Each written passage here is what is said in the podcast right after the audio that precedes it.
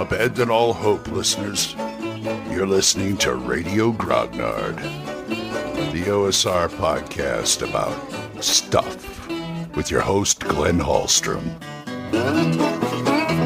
Hiya, folks. Old Man Grognard here. Happy Thursday. Hope you're all doing well. I don't have a game this week, so I got plenty of time to plan. Oh, boy. And the weather has been cold, but nothing like it's been across the country. I'm talking about a polar vortex and things like that. Well, I understand. To me, that's my theory about how role-playing games and wargaming goes back. But I think that's why things like role-playing games were invented, because you notice that, like Gary and the rest of them, wargamers, they're up in Wisconsin, where it stays cold for a good part of the year. What else are you going to do? So I understand why, because they were shut up a lot. So, but that's my theory anyway.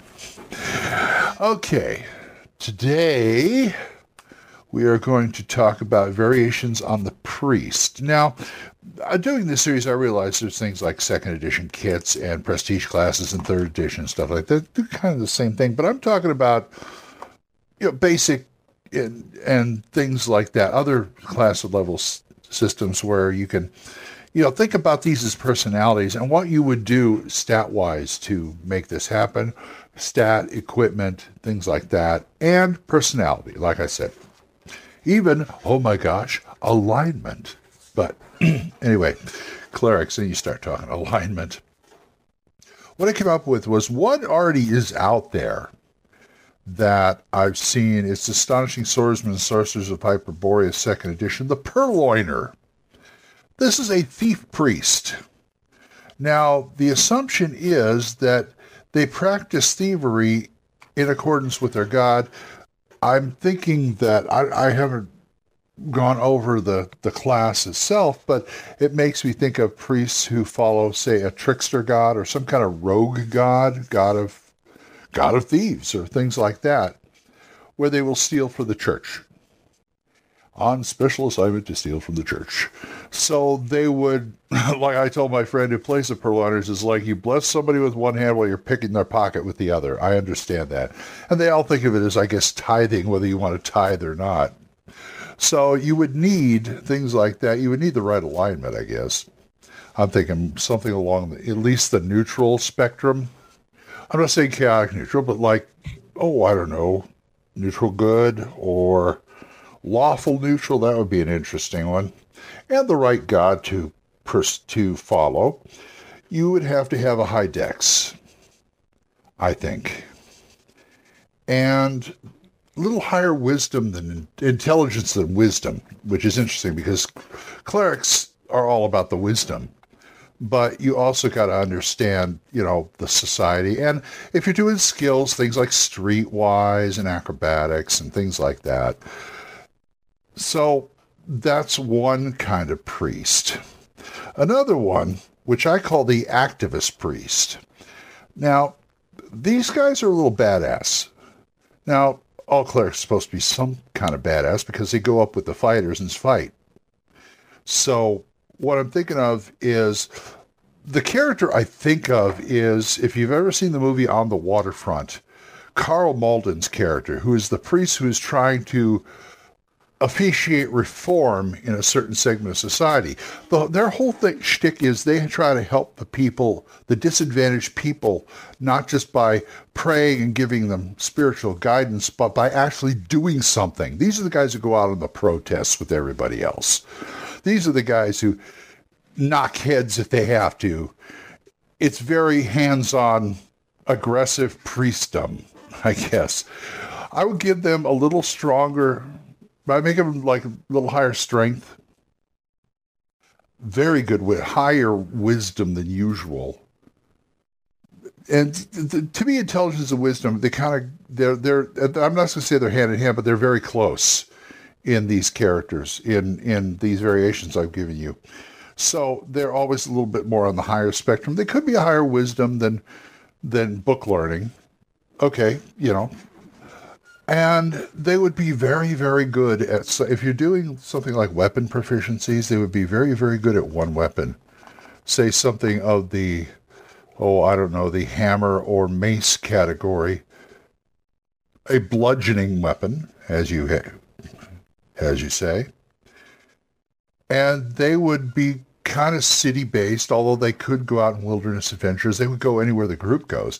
But if they're in a town or a village and they see oppression, they want to do something about it.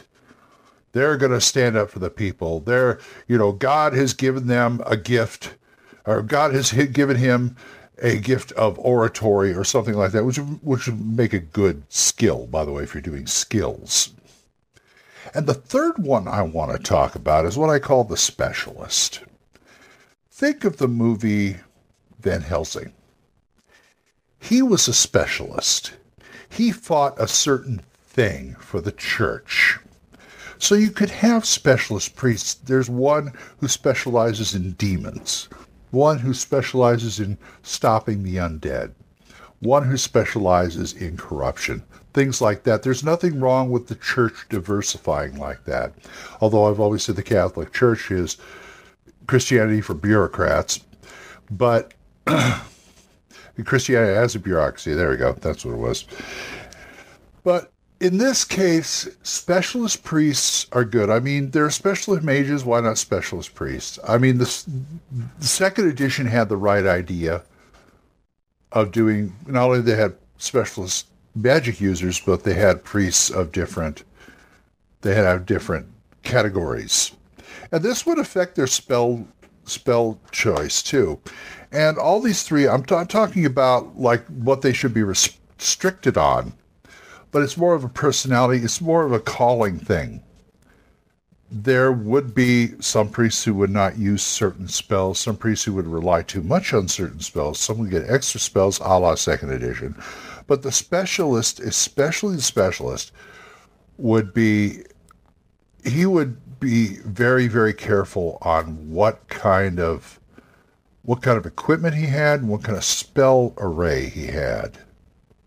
Now, I'm assuming these are all priests who use non-edged weapons, the bludgeoning weapons. So I'm just going to sort of follow that. Although something like Van Helsing, you make an exception because, he's got the crossbows and stuff. And you know what? I don't see any reason why I don't see any reason why clerics can't use crossbows. I used to have a cleric who used a crossbow with special arrows that had very hard, blunt ends that could knock somebody out if they had to. So it's still a bludgeoning weapon. It's just a bludgeoning ranged weapon. They don't have to rely on things like slings. There's nothing wrong with that. If they prepare them themselves, they can buy them with blunt ends, even better. But I'm going off on a tangent. So the specialist, especially something like a demonologist. If you're going up against a lot of things from another plane, he's the guy you want to talk to. He would have all the lore skills. All these specialists would have lore skills if you have skills in your game. They would know about what they were fighting. If you needed information on something, they're the ones you go to. So there you go. There are three types of priests, clerics, that you could use in a game. And remember, you have the stats, but it's mostly about the role playing. Just remember that. So I'm going to go start my day. So if you want to talk to me about this or anything else, you can drop me a line over at oldmangrognard@gmail.com. You can also send me or give me a voice message on Anchor. And we are monetized, so as little as 99 cents a month, you can help support this program, and I would thank you. And once again, I thank Jonathan Dorje, Wendell, Jessen, and Oliver Shriek for being my number one and number two supporters. Thank you, guys. I appreciate it. So, until I talk to you next time, keep the dice warm, and I'll talk to you later. Bye-bye. Questions? Comments? Send them to oldmangrognard@gmail.com. We'll see you next time when Radio Grognard is on the air.